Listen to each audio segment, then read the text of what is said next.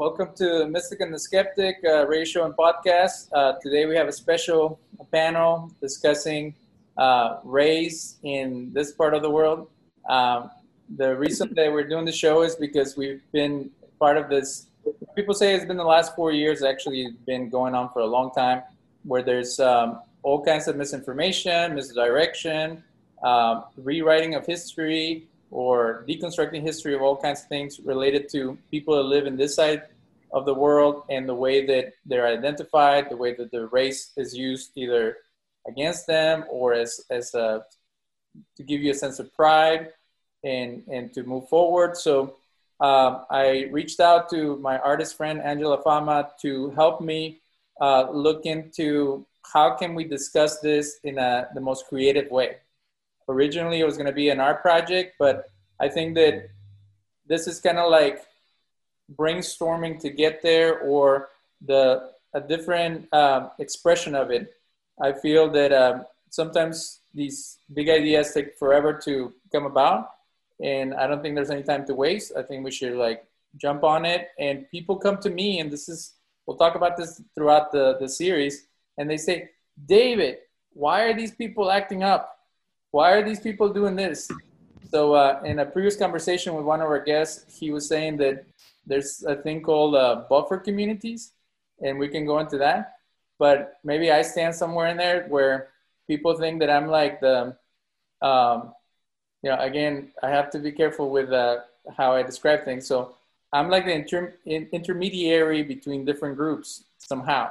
They assume or they think or whatever and I, I would love to do that. I would love to help people build bridges and connect, but it, now is the time to actually take a stand and to educate people and to help them um, realize that their ignorance or their lack of understanding can be very harmful and, and destructive. So we want to educate people, we want to help them grow, and also to uh, lift up um, the unheard, the voices uh, that are not being given a platform in, in, in our show, and then kind of unravel some of the misconceptions and issues that have been coming um, up in, in the last few years. So I'm gonna we're gonna go around, um, and I would like for everybody to share where they're from and maybe a little bit about their background. And and again, the the biggest issue that we're gonna discuss today is how do we even identify ourselves and how do we want people to recognize us as either a part of a group or as individuals and how that now has become politicized and muddied with all the stuff going on. So, uh, if you don't mind, Angela, we're going to start with you. And I know it could be a very complicated history of, of how you came about, but um, just tell us um, why was this interesting for you as well? Um, okay, but hi.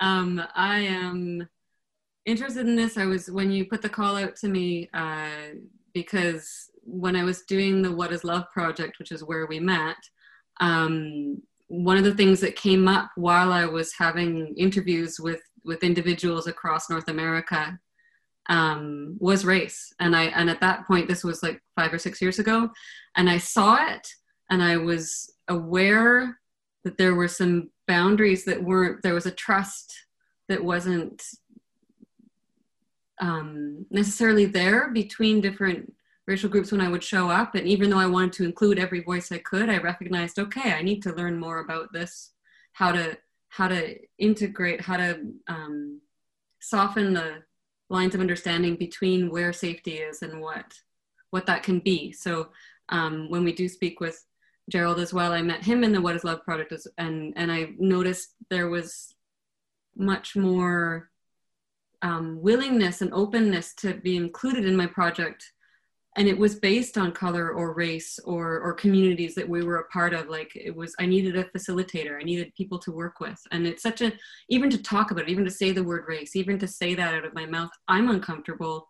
And i've been learning so much in the last couple of years about what that is what the dialogue is within the community i i grew up within which is the non-racist just silencers i guess like didn't even really realize how much that's still contributing so greatly to the different layers of power within the structure that we live within in north america so uh, really briefly and i'm so honored to be a part of this so amber i'm so glad that you are here with us David, Gerald, this is exciting. really exciting. Um, and I don't know if you wanted to know, but I think it's important if we identify sort of what our racial. I've been trying to learn how to say that. Or should we what do you identify with? Because I, I met a friend that told me, I know I'm this, but I actually would like to be part of something else. And yeah. question about trans uh, racial uh, identity. So, um, where do you feel mostly connected, and what is it? And and it's okay if it is white, because some people are now like, I don't know if being white is okay. It's like, well, if that's all you are, and and you are like the best of it, then God bless you. Yeah, I don't know right now. I, I have a really intersectional understanding of identity. And even when gender comes up, like I'm just kind of like, mm, like I, I don't know. How, so with race for me, I am I didn't grow up within like a straight heritage. I wasn't like, oh, I grew up in a white, you know, British home. Um, I'm pretty much a description of a third culture kid or globalized. Um, I didn't know my father ever, and I don't know his history. I had no father. So then my mother cut herself off from a Roman Catholic, I guess, second generation Italian um, on one half, and then Métis French on the other half. So I, but I didn't grow up with any of that heritage in me. My mom was a little black sheep, played music, welfare, punk rocker. So I, I grew up outside of that. And then to throw it off, I was born in the States on the farm and then lived in Ottawa and then spent my high school years in Zimbabwe in the in a in a rural area and then came back. So I I feel like words have been thrown at me like third culture kid. I think I identify with that the most. But then when we talk about color, I'm on like the low end of the white scale, I guess, because I used to get teased for how dark and dirty I was when I was younger, um, because my skin tone, like technically on paper i'm white and i know the more i learn about race i'm still very white in the privilege that i've had. But i also don't really identify when i look in the mirror i don't see that. But i you know so it's it's complicated. Yeah yeah i don't i didn't get that i don't have a like that when i think of people who grew up within a, a culture like like when people say second generation or third generation i think of families that grew up with something that was taken from one place, placed on another, uprooted, but I don't even share in that. So it's kind of like I'm a bit of what happens when globalization sort of does that. And I used to call myself a mutt when I was a kid. Like I had no idea how to kind of identify my my race. You're a child of the future. Yeah, yeah, and I, I, I in, a, in an intersectional class or a class about diaspora once the word hybrid comes out in the more like when people are being more kind about the the, the mixes that are happening yeah. um, and that thought of like what happens when you don't have something you're pulling from to hinder you from the future so i'm quite open to to learning anew and i have so much respect for for all of the different ways that things can be seen all the different cultures different heritages so yeah I would say I'm a bit of a melting pot. but technically white. When I'm asked on paperwork, that is what I have to write. So we'll talk about that too because I find that um, kind of like forcing you to identify yourself, um, yeah. and it can be used against you. So, Amber, um, welcome. Thank you. Thanks for having me. Um, I'm from Vancouver, British Columbia, the unceded territory of the Tsleil-Waututh Squamish Nation, and Musqueam Nations. And I am from the Wet'suwet'en Nation myself, which is in northern British Columbia. We made recent uh, international international news um, because we shut down Canada for a few months over some pipeline protests. I come from a long line of advocacy and uh, gener- many multiple generations of First Nations lawyers, government officials, etc., that have been really working hard to uh, advocate and push forward the First Nations equality in Canada, which is a very big struggle. I am also um, from 10 or sorry 9 generations in written history of chiefs including my great my grandparents were both high chiefs so with that comes a lot of you know, um, I want to say? it comes with a lot of, um, I don't want to say like that we have to, but chiefs raise chiefs raise chiefs. So it's like a torch is always being passed. So I come by my advocacy very honestly, and I am recently really rising to that in my 40s and with the guidance of my chiefs and my uh, aunts and uncles so that is sort of the what i'm doing in the world today advocating for First Nations in Canada. It's a very big, and especially youth, really wanting to push through uh, growth and expansion within our youth sector so that we can like generationally push forward. Um, and just like David, I have found myself kind of in a bridge position. I am actually half Caucasian. So, with that comes a lot of privilege. I'm lighter skinned. I was raised in the city, so I don't have a reservation accent like some of my cousins do. So, if I'm darker skinned like them versus who, who I present to the world, I, I definitely come to the world with a lot more privilege than uh, some First Nations in Canada. And uh, I'm also the child of an outed uh, gay man in the 80s. So I grew up in Gay Village, Vancouver, uh, with my dad and his partner. And so that brings me to a very colorful life of equality and just seeing, again, gender fluidity, fluidity, uh, race fluidity with my, uh, within my family structures. That is a whole other ball game as well. Race, racism within one side of the family versus another. Um, and I think somebody touched on earlier just about trust. Like Angela, you said something about coming into the world and, and seeing racial mistrust. This is a big thing in our community as well. That, like, you know, when you talk about a Caucasian member coming into chat with anybody from the First Nations, um, there's lack of trust there, and there is an, a response often that the trust should just automatically be given. You know, there's an entitlement to trust when you're a Caucasian person, um, where you want to show up, say, like in a in a reserve or whatnot as a government official say and you just expect that they should trust you and god forbid that they don't then you know it's their fault or they, sh- they should just automatically trust there's an entitlement there in white privilege.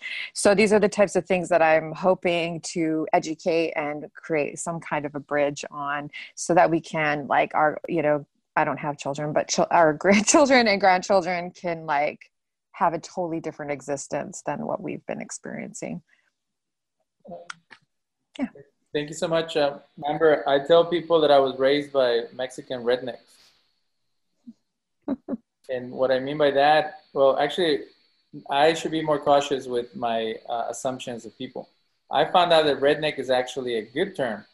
Is is the the fighting whites like the whites who are like pro labor, but then it got turned into hillbilly, and that's not right. So, I was raised by Mexican uh, racist or uh, white supremacists. Have you ever heard of anybody from Latin America bring that up? No. So, again, with the Spanish, you know, I got a lot of issues with the Spanish. So, you know, the, the Portuguese started the slave trade, and the Spanish started the um, enslaving of the of the First Nations, but they couldn't enslave the First Nations, so then they they either uh, converted them or massacred them, or both. So um, my family um, was raised under that mentality, and they um, they would say the same stuff as people here. It's either passive racism or uh, active racism. So it's like, you know, stay away from people, and all people are like that. And very few Latinos actually acknowledge that that's a thing. Um, I think now it's cool to be down with the people in Mexico, but if you actually live in Mexico, you know how it is. Um, so coming out of that, for me, it's been a, a transformation that, um, that is still a challenge because it's um, it's kind of like taboo to not be part of that kind of mentality. And, and then there's um, class issues. So if you're rich in, in light skin in Mexico, you get away with it more than if you're poor. If you're poor, you're down with the people even if you don't want to. And then in the US, you're just Mexican. No matter what you pretend to be or claim you are, and that you're different or you're special or whatever, you get thrown in the mix with everybody. Um, Gerald, it's uh, can you tell us a, a, little bit about yourself and and um, your experience with race? You're very um, blurred. Uh, well, uh, thanks for having me. Um, I am was born and raised in Anderson, Indiana, which is where I'm speaking from now. I was born in the Midwest. Race has always been an, uh, a focal point in my life, obviously. Uh, so I was really uh, interested to to uh, just happy to be a part of the conversation. Um, it'll be interesting to see where we go with it. Um, but I I'm, I'm down to uh, listen and learn. Well, Moving we appreciate we appreciate everybody's openness, and and this is a difficult subject, so um, we're working through it. So Today, I wanted to discuss uh, a very controversial topic, but I think we're going to push that to the end. Um, there was a couple of things that both Angela and Amber shared um, that I wanted to to dig into. So, the first uh, issue was this idea of the government asking you to identify yourself for whatever purposes. Um, I almost got fined fifty dollars for not wanting to fill out the census. Uh, is that a, a, Canadian thing too, or is it just American um, oppression? Oh, we definitely have the race question on our census as well. I don't know if we get fined for not not filling out the census though. Angela, do you know? I don't, um, if I'm honest, I don't know that I've ever filled a census out. When was the last one? there you go with your But I can't remember. Well, yeah. The last one was a bit controversial because they did like a short form and a long form, etc. You don't remember that? Nope. But yeah, it's like, you know, it has like however 20 cla- like different race classifications or whatnot. And of course like you can't pick more than one. So it's like what do you identify with the most? As a mixed race kid that's always a little confusing. For sure. Yeah, yeah i don't I, I didn't say sorry go for it. No i have no idea if we get fined or not. Yeah i've never i've never been fined um but the same thing there's the boxes on a lot of things when it's there isn't an option. There's often like an other and then like a other. faces you know like so sometimes i'll just fill that one out. But it's it's very this this this this or this but no multiple checks. But no i pick other all the time. Yeah. Yeah so i'll share my experience so you know when you come from mexico or any country when you first get here everybody's like, where are you from? Because of your accent or you're awkward or whatever. And then they try to pair you up with another uh, person from your group. And not all Latinos like each other. So you'll be at a party and they're like, so and so is from over there. And I'm like, I've never been over there. I don't know what you're talking about. But they speak Spanish. And then you try to like, so they try to categorize you and like group you. And then one time I told somebody, I'm a citizen of the world, kind of like you, Angela. And they looked at me like I was crazy, and then they demanded that I identify myself as a Mexican, like kind of like what Donald Trump did to um, Jon Stewart. He told him, "Why did you take out your Jewish last name? Aren't you not proud of being Jewish?" So that's the kind of thing that they pull on me. Is like, so you have a problem with being Mexican? Is that why you don't want to say you're Mexican? And so now you have people imposing your own identity on you. And like we talked about, people who struggle or they have issues with where they now it's like no matter what you do, you can't get away from it. So the in one conversation we had on the show, I was talking about how the reason that there's African American studies programs or Mexican American studies or Jewish studies or Islamic whatever is so we can identify ourselves, so we can celebrate ourselves, and we don't have to be depending on other people to tell us what our culture is about.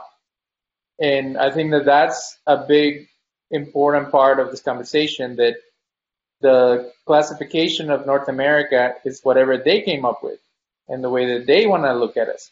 And there's like five different terms for a Latino now. And I don't know if I identify with any of them. And you have to kind of like join those groups. And some of those groups don't even want me to be part of, of their, because we're different generations of immigrants. That's the other challenge. Like you might feel or not feel to be part of something, and then do they want you to be involved?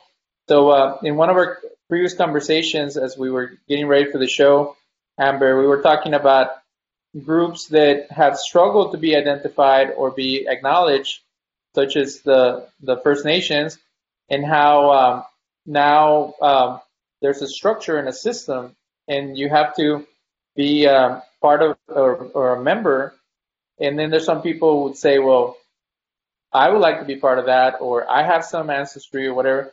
And then you have to go through a process.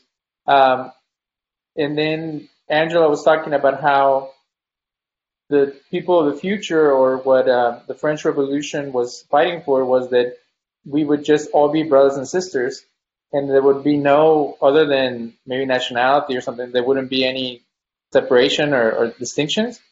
And sometimes in, in progressive movements, you run into that where people are like, why are you making such a big deal about where you're from? Aren't we just all human? You know, we should just, you know, not even care about where we come from. And then in other instances, they make such a big deal about where you come from that, that they kind of um, limit you or separate you and, and, and kind of try to define you kind of, kind of like what we're talking about. Have you guys ever experienced that, or what do you guys think about these issues that I'm bringing up? Well, in Canada, we also have like race-based legislation called the Indian Act, which like actually defines First Nations individuals based on how much blood they have. And that was put into place like back when Canada was founded, and it was basically to keep First Nations and the Indigenous of Canada like really suppressed and segregated. That's the whole base of this legislation. And as far as I know, it's actually the only race-based legislation in the entire world, and we have it here in Canada, and it's still enacted to this day. We still are defined by that and it's interesting because what you said is like you kind of have two sides of things where you have First Nations that don't actually want to be defined that way. You have people because of the way that this rolled out, and you could actually give up your status, or you know, it could be taken away from you at certain points in history, and that would define whether you were actually Indigenous or not. And so here's a funny story: my grandparents, who are high chiefs, 100% First Nations were considered not First Nations of Canada because they were enfranchised by the government. But then you also have people who, well, you know, don't want to be a part of it. And then you have people who say, well, I have like 116th First Nations and I should have a status card. So it's like a very interesting conversation. But at the end of the day, it's actually a racist part of our legal law and governance of Canada that keeps us actually suppressed. So it's an interesting conversation to have. You know, you, you I want to be a part of it, but I don't want to be a part of it. And in Indigenous culture, it even goes beyond that to like uh, spirituality and stuff. You know, where a lot of people want to be a part of that, but then they don't want to be a part of like the full culture. You, you use the term enfranchised. Does that mean that, that you were? What does that mean? Yeah, so that's like basically uh, if a female First Nations person, like this is back in history, um, married a white person, then they would be take their status would be taken away. Or in my grandparents or great grandparents, uh, it was actually a choice that they made in order for their children to not go to the residential schools. So my great grandparents had two of their children go to residential school, realized that their kids weren't getting any education that way and because our nation, the Wet'suwet'en Nation, never actually treated our land, um, which is why we have a Supreme Court ruling in Canada that says we have the rights to 22,000 hectares in northern British Columbia, that they couldn't really fully legislate them under the Indian Act. So my grandparents chose to, or my great grandparents, sorry, chose to enfranchise, which means leave the Indian Act and say that they're no longer Indian. Uh, under the Indian Act, which we don't use that term anymore, but Indigenous to Canada. So they basically, Canada said, You're no longer Indigenous. You're one of us. You get to have all the rights of being Canadian, but you no longer get to be Indigenous Canadian. So my grandparents actually ended up totally thwarting the system and, and playing them at their own game by buying land, etc., and then doing our ceremonies and, and potlatches on the land that they purchased because that was they have the title now. So enfranchising just means basically you no longer are classified as an Indigenous Canadian and you don't get any you don't get to do anything First Nations. You have to be white now. It's wild because a lot of people don't know about the history of Mexico, and Mexico was influenced more by the French than by the Americans. And even though they have a constitution and they kind of became a country around the same time, they took some ideas from the French of this nationhood thing. So I think that after they tried to enslave the native population and it didn't work, then they tried to convert them and it didn't work. Then they came up with these things like, okay, we're all just Mexicans. So forget about your previous uh, associations. We're just gonna. They came up. There's a term called the the the race of bronze. So we're all mixed. So we're all one people. And then they try to like um, get rid of of the indigenous heritage. And I was sharing with you guys that we had the first indigenous president, I think, of the whole uh, continent, but he dressed and acted like a Spaniard. Uh, and no one ever even talks about him being indigenous. Like he's considered like one of our first presidents. So then there's this thing of like erasing your, your heritage to be accepted. And I feel that as an immigrant, it's the same thing with Latinos and with other groups that if you are too Mexican or too anything else, you're automatically singled out and dismissed. So when people now are looking at the election and why so many Latinos voted for Trump and things like that, they need to consider that that a lot of people have assimilated so they can have access to resources, and then that's used against them. Mm-hmm. So they're judged because they're trying to survive, and they're trying to be in with the in crowd, and then now they're the bad guys, and they're just as racist as the racist. But it's like that might be the only choice. Just like in Texas, your only choice was to stop speaking Spanish because if you spoke Spanish, you would get beaten and mistreated. So then there were generations of people that lost their language. Um, in your travels, Angela, um, are people even like willing to bring up that stuff, or is it too too much to dump on on, on white people? Like, uh, what have you come across uh, in these conversations? I would find like I can only speak for my the community that I'm across, uh, like that not across, but that that I have access to, and I would say with gratitude, a lot of the white peers that I have in the last year specifically have started learning, um, and then and then the more I'm I'm aware of that, the more I'm able to see the people that have been around me that have been learning for a lot longer because race i'm pretty i'm a little more schooled in the intersectional language of gender and and race sits within that. So now i feel like this is that second part. Um, for my own learning i had to figure out the the gender empower like in this empowerment um, and it helps me to understand the race. So with the people around me it's it's hard. I, I was in a not hard. How do I? That's a, that's not the right way to put it. Um, there's a lot of silencing and a lot of guilt. And if you think about like kids that have been playing in a toolbox for so long, they they don't really realize they've been playing with other kids' toys. Like, and you say, hey, that's like you've got like 12 toys, and your friend over there has maybe one if they're lucky. Like it's it's still in such a new state of understanding the deep roots of of how embedded the system is that I feel like around me it's exciting because there's a lot of people starting to to realize it's not up to other people to do the work for the white community to be learning what part they have within the racial dialogue. So I hear a lot of shifting happening, but not all of it is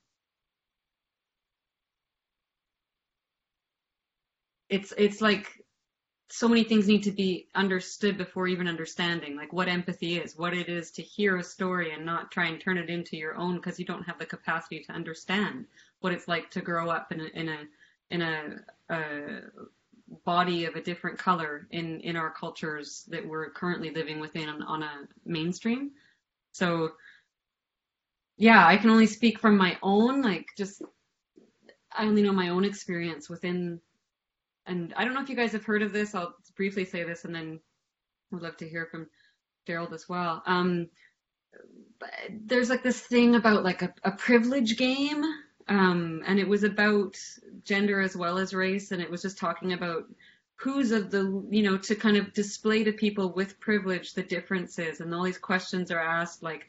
Take two steps forward if you grew up in a in a one parented home. Take three steps forward if you are of white skin color. Take five steps back if you are this. And whenever I've played those games, I'm in the back with usually a transgender person or a person of color, or and then there's like a whole bunch of people in the front. So for my experience, I'm on the line. I'm in this space where I can only say my own experience, and I'm I'm embarrassed by how little I knew before I started learning. So it's it doesn't stop me from doing it, but it's it's it's challenging to see everywhere I turn. There's like a I went to a park in the summer in the Shuswap, I'm not saying the word properly, area in BC, and it had been recently retitled to be more um, uh, understanding of the, the true heritage of the space, uh, indigenous culture. But the person who wrote it, I'm quite sure was white because of the way that they worded what they were saying about like they, they tried to make it seem backward and I couldn't even I was so infuriated I couldn't even go on the walk. I was like, I can't even like fuck pardon me. But to try and like to just just to realize how settled so I see a lot of people around me starting to realize, oh my fucking we're sitting in the top of the like the top of a structure that's so hierarchically power formed that it's taking a lot it's so embedded it's taking a lot to really understand clearly what race is and how white is such a huge part. White is a race white is a part of that and it needs to acknowledge its its performativity in it its creation of it you know it's it's crazy. Um so i see a lot of silencing and a lot of a lot of guilt currently. And that's yeah. Angela in one of yeah, even in the most like some friends that or friends or people or peers, like people the more I start to learn of it, it's challenging to know that I'm doing the same thing. So that's one thing in these conversations I I don't I feel like I'm here to speak but also more like I'm takes courage to even speak right now because it's it's I'm coming to the I'm coming to the the party late in the game. I haven't been as aware of this in my life as I haven't been told every step I take. Um, what I got from one of our conversations is that isn't there people that you come across that are like clueless or like when you yes. bring up the suffering of, of others, they're like, well, you know, it's the cruel yeah. world, get over yeah. it. Yeah, I would say if I'm super honest, maybe like the people around me in general, not just my closest peers, even my peers, maybe maybe 10% are are are learning, which is more than last year. so, you know, they, um, maybe maybe more than that, maybe more that I don't see, but there's there's still quite a large amount of of even the most like what I was saying, how I used to think I was, oh, I'm not racist, you know, I don't care where you come from. It's not my place to say that. I was speaking with Amber about just acknowledging I've known Amber for quite a few years and just I've known as a gender or as a as a hardworking woman to be like what that takes in the world, but it didn't even clue to me ten years ago on projects we worked with the rootedness of of like the intersectional layers of what it is to be a woman of color in a woman of indigenous heritage in Vancouver itself. And this was me like 10 years ago. And, and I'm saying I'm trying to open my eyes and it's, it's hard to see that like, yeah. So I would say it's not, there's still quite a lot of just buying into the, what you're told. Um, but more now than before of those that are not. So people that had thought they were on the outside are recognizing the outside is much further than where they thought they were. They're still within the really cushy confines of privilege. So, Gerald, t- tell us about your experience because uh, right now there's there's a movement for uh, people to be respected, to be treated equitably. You would think that by now in this country that talks a lot about they're worried about what everybody else is doing in other countries and fighting for women's rights or uh, minority rights in other places. But you would think that now there would be this acceptance of being aware that um, African Americans um, or American blacks are being mistreated, and and that there's this dissonance. Like, what's the problem? I don't know what you guys are talking about. Um, you know, bad apples or whatever. Like, there's this dismissal of the suffering of, of the African American community. And now is it, I think it's been years of pundits pushing for that, and now has been normalized.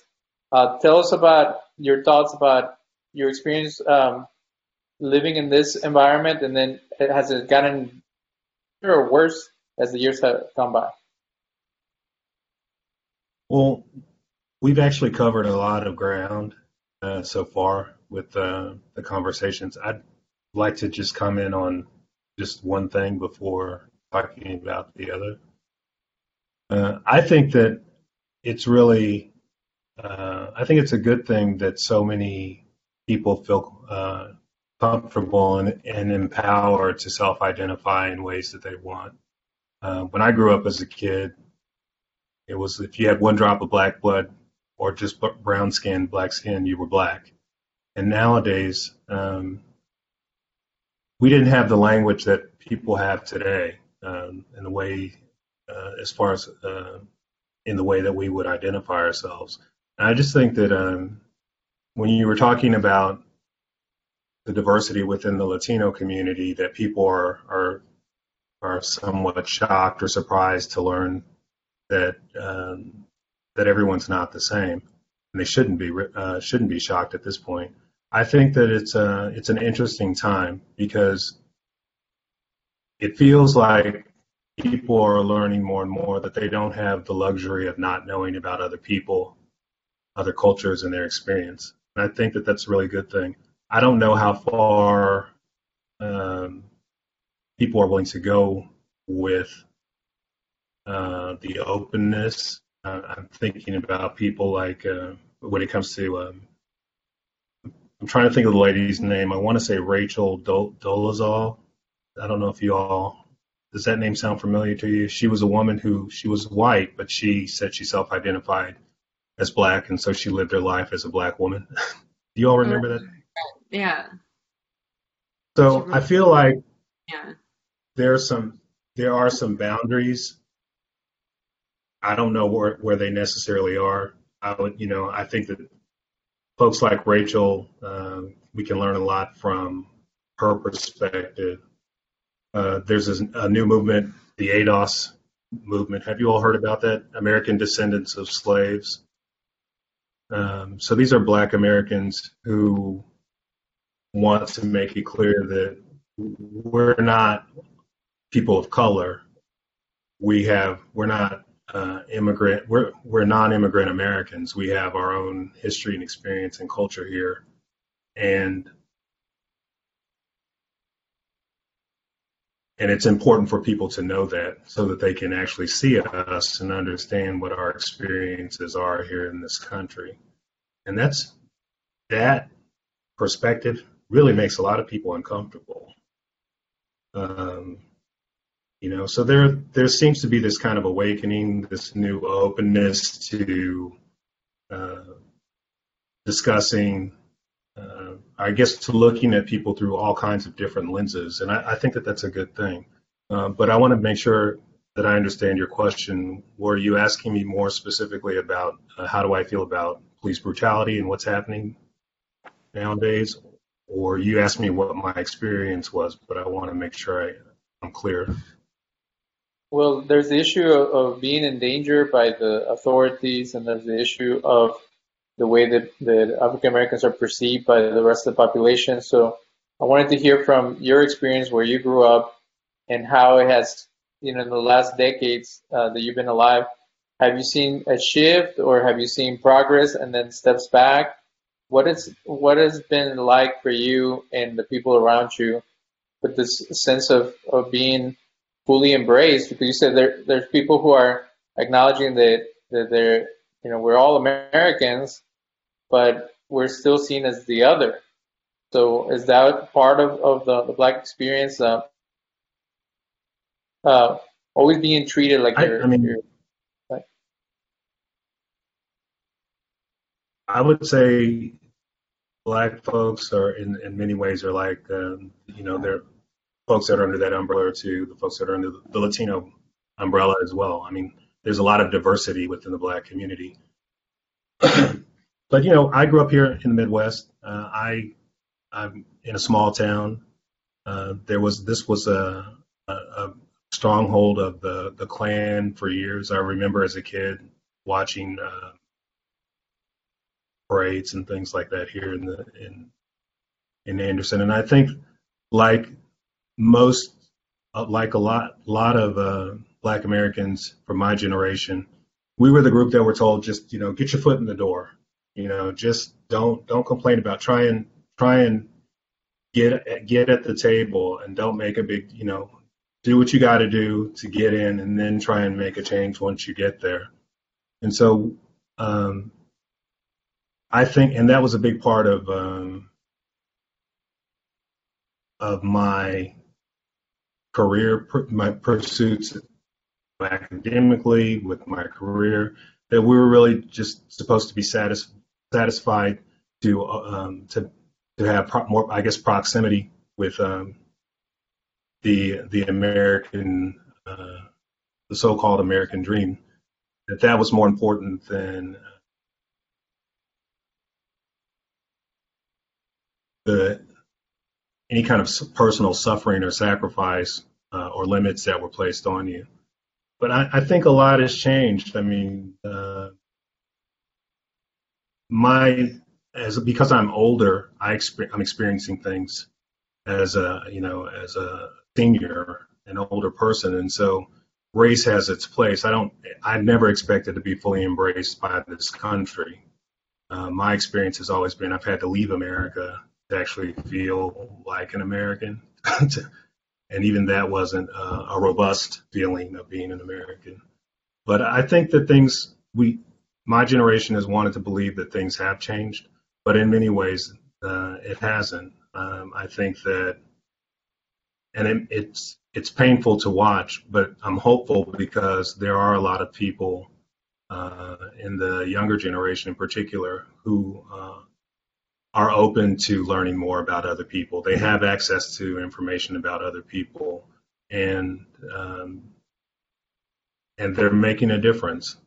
So um, I think it's easier for me at this point in my life to navigate through a lot of the racism that I encounter because it's uh it's in order to survive you have to to to learn how to do that and you know um, recognize it and figure out what you need to do to protect yourself.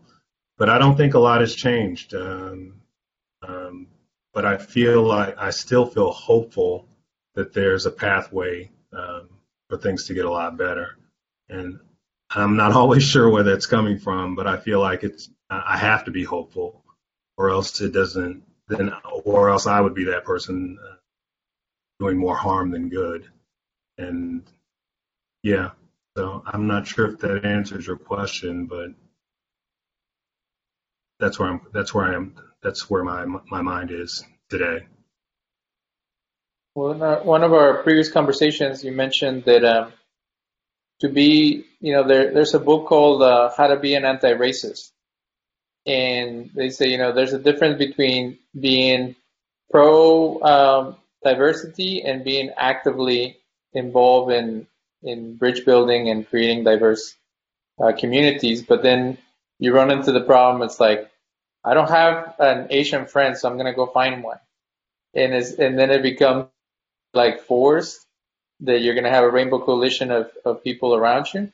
So, um, but in in your experience, do you feel that the allies of the Black community um, are there out of the kindness of their heart, or like we we discussed, is sometimes they people have other motives. Like if you if you help me, I'll help you, and that's why politics can muddy everything because now you have activists from one group that go to you know Black Lives Matter or something else, and they expect to be supported in what they're doing, and then um, you I remember you telling me like, why can't these people just like be kind and, and loving and and care for us without expecting anything in return?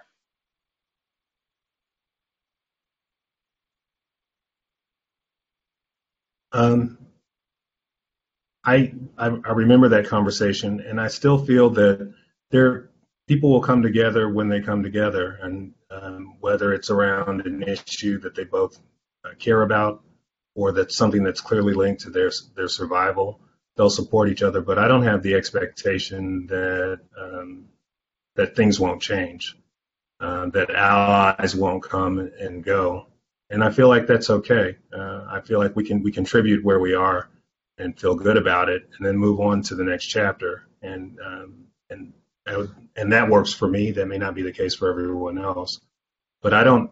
With regard to allies to the Black community, I mean, I I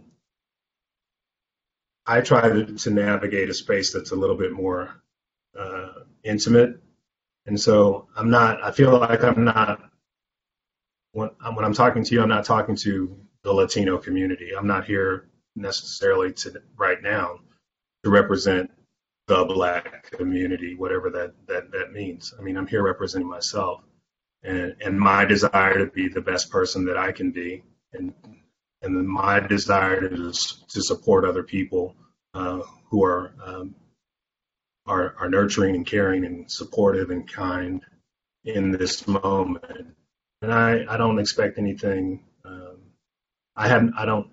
I guess I don't expect anything as a as a result.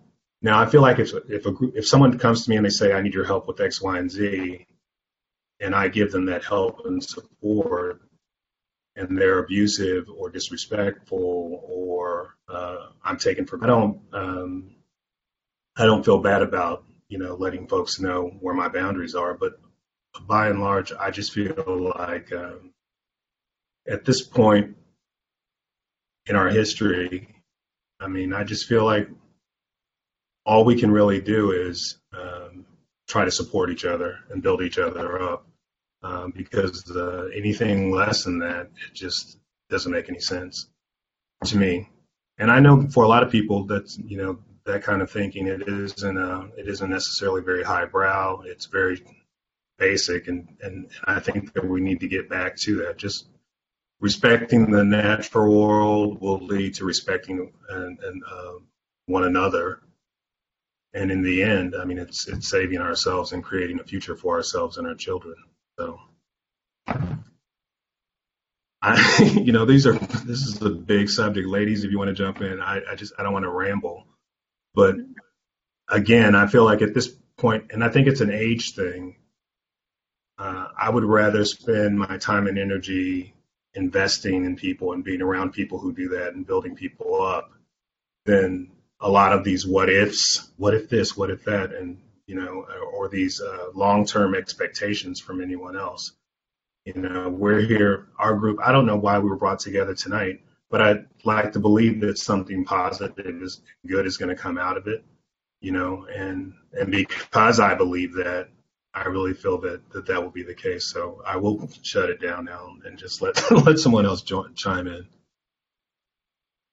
Um, I'm going to speak just because Amber, when you and I spoke, um, something that's standing out to me that I'm hearing a bit in what Gerald is saying is we were talking a little bit about the warriors and the nonviolent communicators and how it's not about oh you're doing this the wrong way or you're doing you're trying to get you know equality the wrong way. Like punching across at each other isn't going to help. We have to work if if one person you know like supports your cause and they're gaining something from it. They're supporting a cause. Cool. You know like it would be great if they do it without any need for their own but like i see some similarities in what we were talking about. So if you want to expand more on that um, or what your what your kind of takeaway was from that because I I'm a firm believer in the nonviolent like supporting and working together. There's a system that's oppressing everyone, even the tallest white man in the group. Like it's it's not a system that's healthy for humans to feel safe and survive and grow together as as creatures. Um, so thank you. Yeah, I mean, I think yeah, I think that you know, a lot of, I mean, we, we get a lot, we get wrapped up in, in terms as well, right? So, like, and, and as well as how people are giving their message. So, the frontline workers of the BLM or the First Nations, like, any time that we do our protests and we stop, we we need those angry warriors. You know, that's what we were talking about. Um, but those angry warriors, they they have a place in the world of basically shining a light on the issues, but they have a hard time when they're brought to the table because when you're at the table, you need to have a lot more understanding and you need to under, like allow for the allies to make mistakes. Like I posted something on my Instagram just yesterday about that saying it's better to be an ally making mistakes than it is to just be passive. And that's the truth. However, the angry warriors, they can't actually have that like two way dialogue, four way dialogue, five way dialogue, but they're necessary. So to say like one is doing one thing right or wrong, it kind of like defeats the entire purpose because we need all of the soldiers, you know? Anytime that you're going into kind of, I don't want to, I hate using these kind of terms except that mm-hmm. they work, I guess, but a battle of some sort, everybody has a different purpose and reason for being there. So I think like for me personally, I I want to be at the table. I, so in doing that, I need to be also very understanding that when whoever I'm talking to is coming from a place of of the system defined them. So, you know, if, if, whether you're Caucasian and you're told that you have these entitlements, like that's something that you were told and you grew up in. So I have to honor that and that you're going to make a mistake on the way and you're going to have ideas that are not your own and that you might offend me, but I have to hold my offense. And, you know, when I talk to some First Nations people about advocacy, they're like, yeah, but it's not up to me. It's not up to me to, like, you know, not be offensive. And it's like, sure. Except that if we're really trying to move forward, like it's like being in a marriage and thinking you can always yell at your husband. Like at some point in time, even though you're mad at him, you have to keep it down so you can make progress. So I think that we all have that place I find it very interesting that like within when we talk about racism, there's such a huge definition that we make. Like I find it interesting that David said earlier that like I, I kind of chuckled because it doesn't even make logical sense to say that all Latinos should like each other. Like that ever happens in any place, you know, like suddenly we're all defined and the same. So, oh, you must like each other. Or, you know, this happens in, in the First Nations all the time with our culture where somebody, I love this, I'm a hairdresser. So like, I have a lot of conversations in my chair and we have a lot of First Nation studies here. And I will have a, usually a Caucasian, middle-aged, upper aged female who will have taken one course and then start to tell me about my culture to my face. Like, you know, and I'm like, oh, actually, you learned about Coast Salish culture and Wet'suwet'en. Oh, yeah, yeah. But, you know, so when you guys do your weaving, actually, we don't do that. Well, yes, you do. you know and i'm like whoa like you know but this is this is the very first like baby layer they haven't even like they can't even go that deep because they've just like lifted the sticker you know so we have to be okay with the with these if we're going to make progress that's what we had talked about right mm-hmm. and i'm going to jump one more thing in to add um, when you talked about the marriage, a lot of my understanding when I come to these conversations comes from the learning I've done with sexual trauma and with with gender violence. And I remember once being at a circle of women of all ages, all colors, talking about um, not all colors, like many colors, um, talking about where they were at in their journey with it. Some were angry, some were avoidant, some were super passively understanding of it, some were were just what I felt in that group was I understood that everyone is doing the best they can in a situation to survive and to and to try and open to loving one another, to try and feel safe and cared for. Um, and we're within this structure that isn't necessarily built to provide that. and maybe it tried at one point, but it's failing horribly. So I I also agree. It's like if if you're if whatever's being done, it's all some some people might be leading the battle of like educate. We're going to change it through that. Some people might be leading it through being the fire blowers of like this is this is happening, and then others are sitting at the table. But it, this all there is a lot of progress happening. I feel like I'm watching society changing in my own lifetime, so I'm I'm experientially witnessing it, and it's exciting to think about all the different people that are needed to create that kind of change.